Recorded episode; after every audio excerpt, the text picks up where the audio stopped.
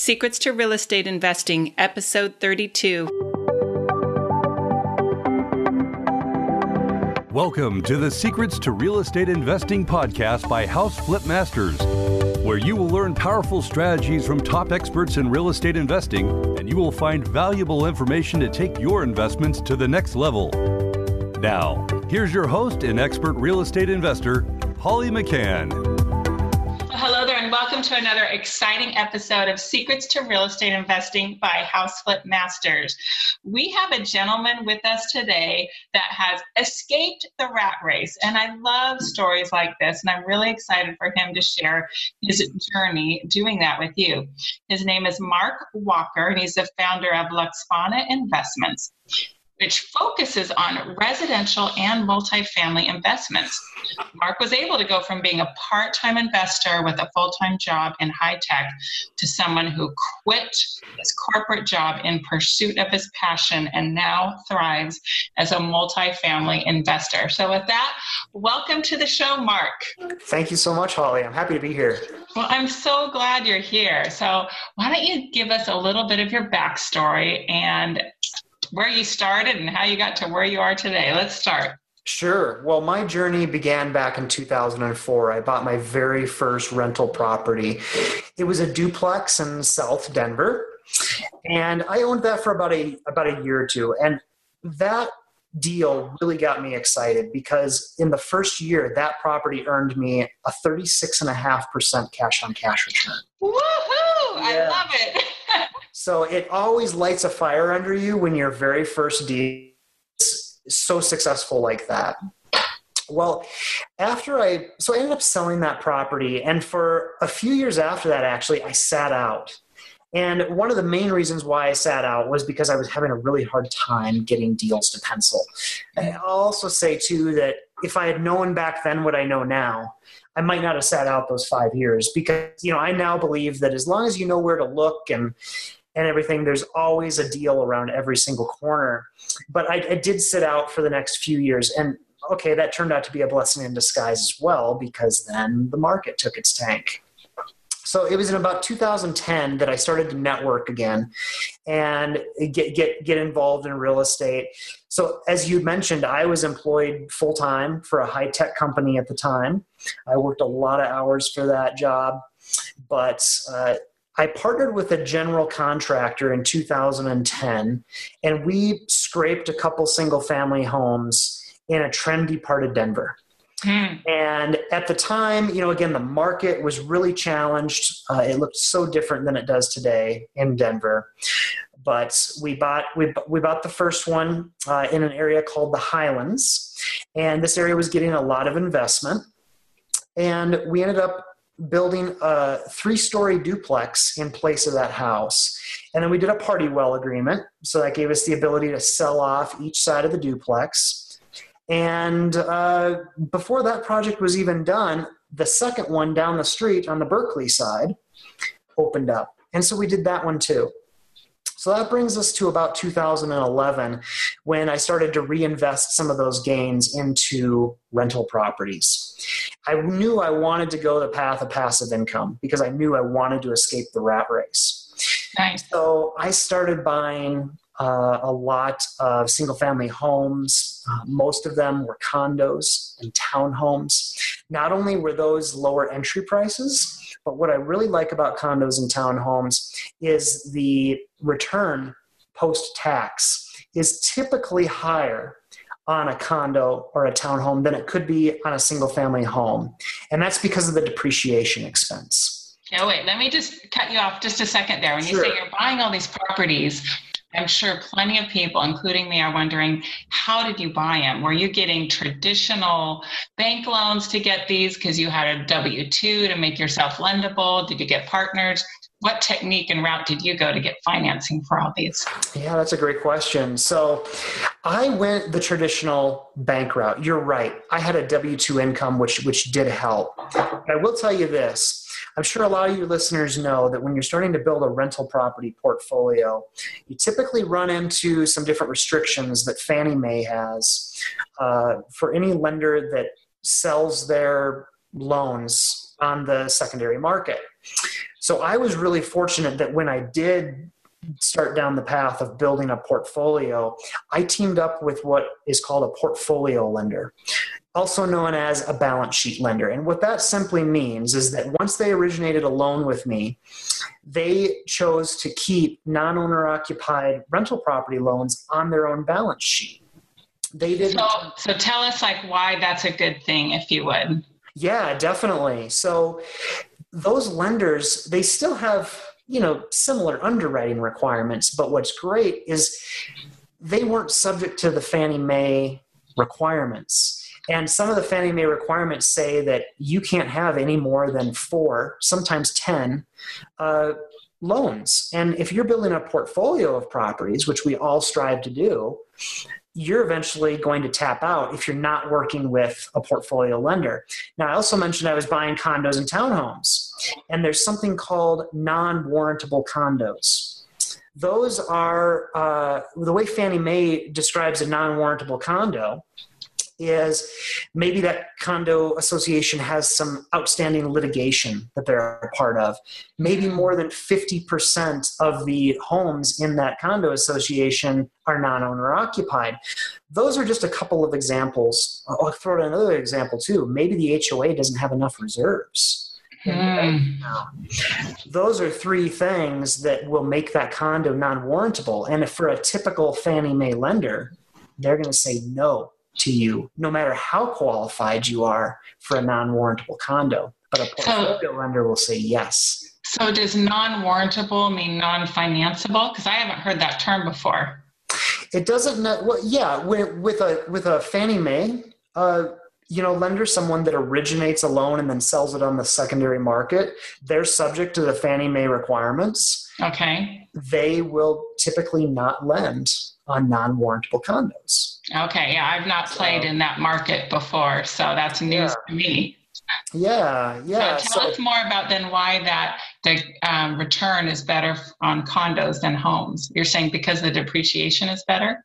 Yeah, you know, I'll give you a general rule of thumb, and you can actually, Holly, you got a lot more experience with this the single family home, so you can tell me if you agree or not. A typical real rule of thumb is that when you go to do your depreciation on a rental property, when you do your taxes, uh, you can usually say that 80% of your acquisition price is the actual building, the structure. Right. Or 20% you can typically say that's land. Right. And it might vary by property, but that's a good rule of thumb. Mm-hmm. Well, you see, with a condo or a townhome, there's less land associated with the acquisition price. Hmm. Okay. When you calculate your depreciation, you can only depreciate the building. You can't right. the land. Right. So uh, when you have more, a larger portion of your purchase price, your acquisition price, associated with the, the, the building or the structure, you can depreciate more. So dollar for dollar, using that kind of thinking and, and, and rule, you're typically going to get a higher uh, post tax return dollar for dollar than you would on the single family home. That's why I liked this, the, the, the condos and the townhomes. Very interesting. Yeah. Okay. So let's keep going along your journey. Well, tell us more, if you would, about a couple of, um, if you remember any of the deals and the returns you were getting on them and why what kept you pushed and moving? And were you using that 1% rule that we hear that people look for rentals? Are you familiar with that where you want to get 1% of the purchase price in monthly rental income you know i have heard that before and you know looking back i you know there, there was there was times that i i did observe that that was kind of a general rule but more my primary metric was always cash on cash return got it I never really paid much attention to cap rates and you know the one percent rule and stuff like that. Not to say that those aren't great rules, but my primary focus was cash on cash return. Now, again, I was buying at just the most opportune time in Colorado in the Denver market. Okay. I was walking away from any deal that did not have a twenty percent or greater cash on cash return in the first year. And what year was that that you were buying these? That was 2011 through 2014. And by the time I got closer to that 2014 mark, I was settling for deals that were maybe a little bit lower, you know, than, than that. a lot of them turned out to do better than 20% because at the same time the market was recovering. I was able to raise rents, I was able to get better than I expected rents and things like that. But I was literally walking away. If, if a property did not pencil for me greater than 20%, I was walking away from it. I, I think more about the deals I walked away from now than, uh, than, than, than the deals I actually did. Because today as the market has recovered all of those all of those ones that i like 18 19% that i walked away from would have still been stellar deals. Yeah. I guess that just kind of you know is, you know goes to show you that as an investor you have to stick to your acquisition criteria yes you have to know what you're looking for and stick to it as long as you have a formula for success and it's working stick to it so that's great yeah you've got to create rules that you're going to live by and, and play by and stick to them. Otherwise, you can be all over the board and definitely lose money. So I, that's some great advice to create some rules for yourself and live by them. Yeah, definitely. So, um, so that you had some good deals there. So, what was the next part of the path of your journey? Yeah, so my journey is a lot like playing the game cash flow. I know yes. a lot of a lot of us have all we're all encouraged and inspired by that book Rich Dad Poor Dad. So mm-hmm. probably quite a few people out there that have that have played the game cash flow. And in that game, you start by doing small deals, mm-hmm. and then you graduate to doing larger deals. And that is very much what my journey has looked like. So in late 2013, I bought my first smaller apartment deal. I bought a 12 unit apartment and I was planning on holding that property for 10 years. I had a pro forma put together saying I was going to exit at this price in 10 years. And here's what my return and everything was going to be.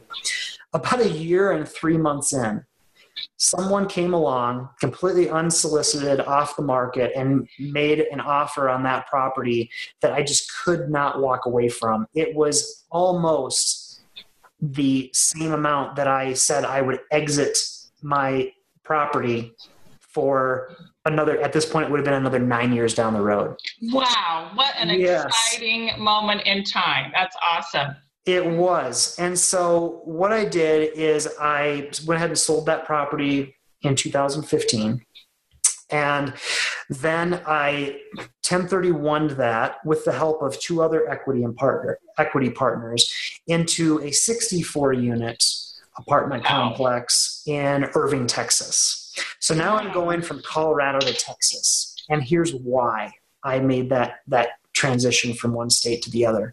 At this point, Colorado has just exploded. Colorado is actually compared now to cities like like your um, area of the country, Holly, right there. yeah, Los Angeles. Yeah, oh, it's so high. yeah, it's just taken off, and and now we're being compared to coastal cities like like your own, and that's great because I still own a lot of property in Colorado, uh, but. Texas still has some, some good deals. And uh, at this point, too, by 2015, that's when I jumped out of the rat race I I finally had enough passive income built up that I was able to make that transition and and and focus 100% on my investments. I've also been really fortunate because I have a cousin that has been doing multifamily for almost 30 years. And when I decided to make the transition, he welcomed me to come and sit in his office and see how the really big deals go down. Cool. Yeah. That would be awesome. And it was just such a great opportunity because, you know, he he doesn't touch anything less than about 100 to 150 units. He's he's doing transactions 200 300 units at a time. And it is just such a completely different animal doing the larger multifamily properties. So again, going from doing small deals to large deals, I was given this opportunity to job, job shadow. So uh, through about the first nine months of 2015, I was job shadowing with him. And then uh, in September of last year, I put that 64 unit property under contract and I closed it in December. And I'll tell you, 1031 exchange, here's a great story for you. I closed that thing on day 180. Oh my gosh. By the skin of my teeth. Yeah. It was, it was that close. Well, So- tell tell our listeners that may not know why that day is important or relevant. Yeah. So when whenever you do a, a 1031 tax deferred exchange, when you relinquish the property, the your your the property that you sold is called your relinquished property. From that closing date, you have 45 days to identify uh, replacement properties. And then you need to close on at least one of those replacement properties within 180 days. So you have another, that would be 135 days left to close the actual property. And and what happens if you don't? Like say you're ready to close on day 181? Time Game over. Yeah, Yeah. It, it's not. It's not. There's no extensions for that, like there are for filing tax returns. So Mhm. yeah, if you had any hiccups, it would have been a very sad day for you. huh? yes, it, it really would have been. And there's there's several things that happened that slowed the process down too along the way. I won't bore you with that, but what I will say too is one thing that I've learned in my journey is the importance of your team. Working with people that you you you you trust and that have a reputation of coming through because looking back on that making that 180 day deadline was all about the team. I mean, these people from on the lender side and the property management side, the insurance side, they all they all made it happen not because they had to, but because they could. And so having the right people on your team and in place, I just believe is so important. Yeah, I agree with you there. Yeah. All right, so then you got up to 64 units, hmm and do you, I assume you have a property manager down there. Are they on site? Are they not? Or what? What's that look like? Yeah, so this property is now big enough to where um, I, I was able to make the transition to doing on-site management. So yeah, I do have a property manager down there. They run all of the day-to-day. I play the role of the asset manager because someone still has to oversee the whole project because that one is one that uh, we renovated. Oh wow! Yeah, and so closed on it in December, and it took about six months to complete the majority of the renovation. Today, I came in under budget on enough things that I still have enough money to continue renovating units as the leases turn. Nice. Yeah, and what's nice about a multifamily property is that you have a standard template for all of your renovated units. So as those units uh, turn, those leases turn, we go in, we apply the standard template. It takes about five to seven days to do, and uh, then we lease it back up at the full new market rate. And the other thing I really like about multifamily is that when we renovate a multifamily property, you're still getting rental income off of the property because you can you can lease out you know 85 to 95 percent of the other units while you're renovating the property you don't have to completely vacate the property in order to renovate it so that's something i really like about multifamily Nice. Yeah, why don't you um, share, since this is your field of expertise, what are some ways that you can increase the value of a multi unit project? Yeah. So uh, that's another thing too that I really love about multifamily properties is something called forced depreciation. Uh, multifamily properties are valued uh, typically with more uh, more emphasis on the cap rate. Mhm. Uh, and so, you know, if a if if you buy a property or the a property, say a C class multifamily property goes for say a seven percent cap rate in uh, a particular area, then by increasing the net operating income of the property, it's there's there's more it's pretty predictable what that property is going to be valued at. So when you acquire a multifamily property, your goal is simple. You want to increase the revenue and you want to decrease the expenses. Right? If you can do those two things, your net operating income goes up, and so does the value of your property. And so, uh, you know, there's several ways that you can, you know, increase your income. What I run into a lot is that uh, uh, prior owners they might not be maximizing their utility bill back. Uh, Mm. so Well, why don't you explain what that is for someone brand new? What is a utility bill back? Yeah, so uh, oftentimes a multifamily property, depending on its vintage and stuff like that, they're all um, master metered. And so, which means uh, one bill for the whole complex, right? Yeah, and typically that's common with water. Uh, okay. Uh, you'll sometimes see it with electric or gas and things like that, but it's it's really common with water. And then uh, and you'll see it you'll see it with gas too on older vintage properties. Usually your electric is already, so you don't have to worry about that. But water is a huge expense for the property. Mm. And if you're not billing back for water, then you need to start because you're leaving a lot of uh, a lot on the table. Okay. And so, uh, what you can do, and there's typically rules by, you know, might there might be rules in the city or the county or the state that says how much you can bill back, um, and and they'll set the rules for it. But oftentimes, I see that uh, property owners are not billing back the full amount that they can uh, to the to the residents. Now, kind of along the line too of of water, and I know this is really important in California too, is water conservation. Mm-hmm. Especially, it's especially important with older properties where you have original toilets with the larger toilet tanks. You know, you have you know faucets that just gush water. There's nothing controlling the amount of water that flows out of the faucet, uh, and you can significantly reduce your water expense by implementing a water conservation plan. And that typically includes bringing an expert in uh, that can do an assessment. They'll go in, they'll look at the toilets, they'll literally watch the toilets flush. You know, How funny. Uh, they can assess it by watching it, huh? exactly. By watching it and measuring how much water those toilets are using for every single flush. And they'll convert, you can go in and they can either, uh, if you want to go the less expensive route of water conservation, they can just kind of tweak those existing toilets. They can kind of change the the amount of water that some of those toilets use and, and, and still you know reduce the amount of water that they use. Or if you want to go all out you can replace all the toilets in the complex.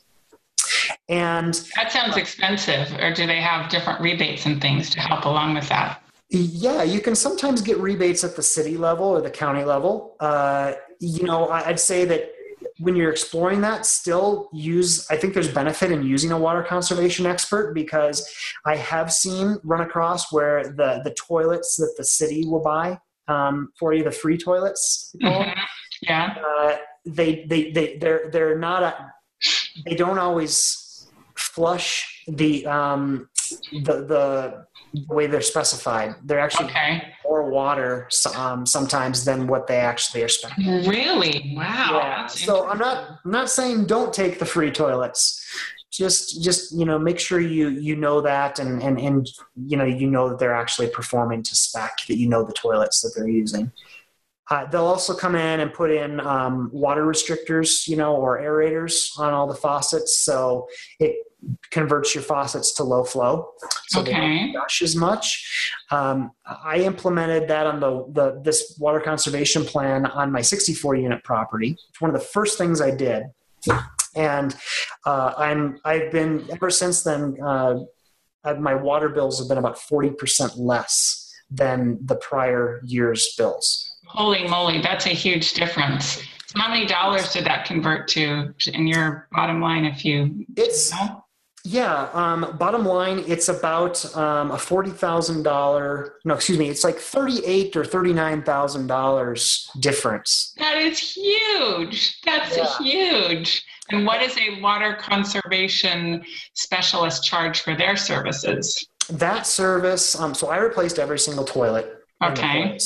I paid about twenty seven thousand dollars, I think it was, to do that. To check the toilets.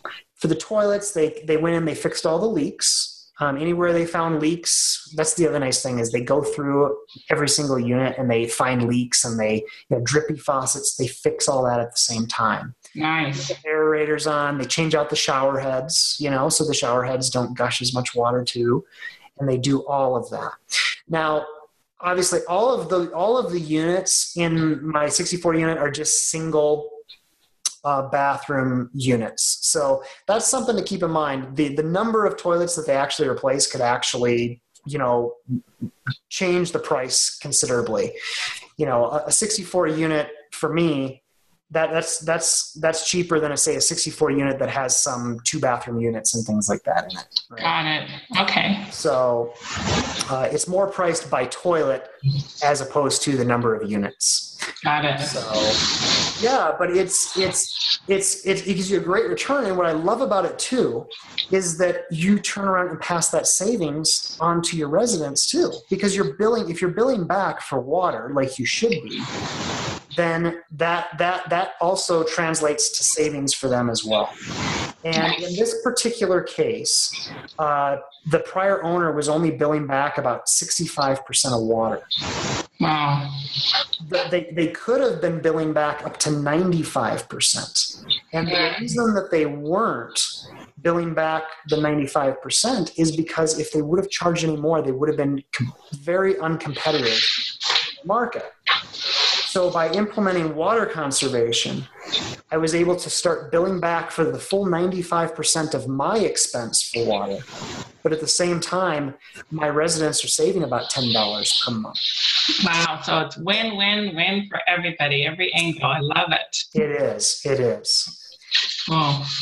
Well, clearly you're quite the expert at all things multifamily here now. It's really fascinating. We're getting it near towards the end of our podcast, but why don't you share some advice for somebody who is interested in learning more about multifamily or if they've been doing single family and they want to jump into that? Where do they start to, to learn about that and get educated? Yeah, you know, one of the best things you can do is attach yourself to uh, a sponsor or, or a mentor. Mm-hmm. Uh, you know, I had the benefit of having a family member that had been doing multifamily for 30 years, and I was able to job shadow him. I was able to sit back and watch how these really big deals go down.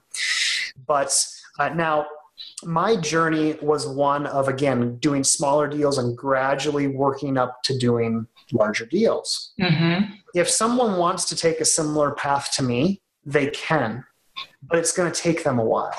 You know, you're, you're, you, no lender is just going to automatically say, "Oh, you've owned a couple single family properties now you can go buy an apartment complex, right? Uh, they they rent the, the experience becomes a lot more important when they go when you go through the underwriting process on a larger property.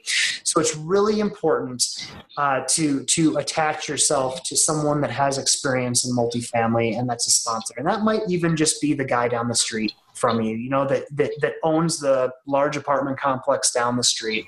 You could call that person up, ask, start asking them questions, you know and, and i'll tell you too especially in this environment uh, the deal flow is a lot uh, is a lot less than what it was a few years ago right? Mm, yeah. So that guy down the street is probably would probably love to acquire properties.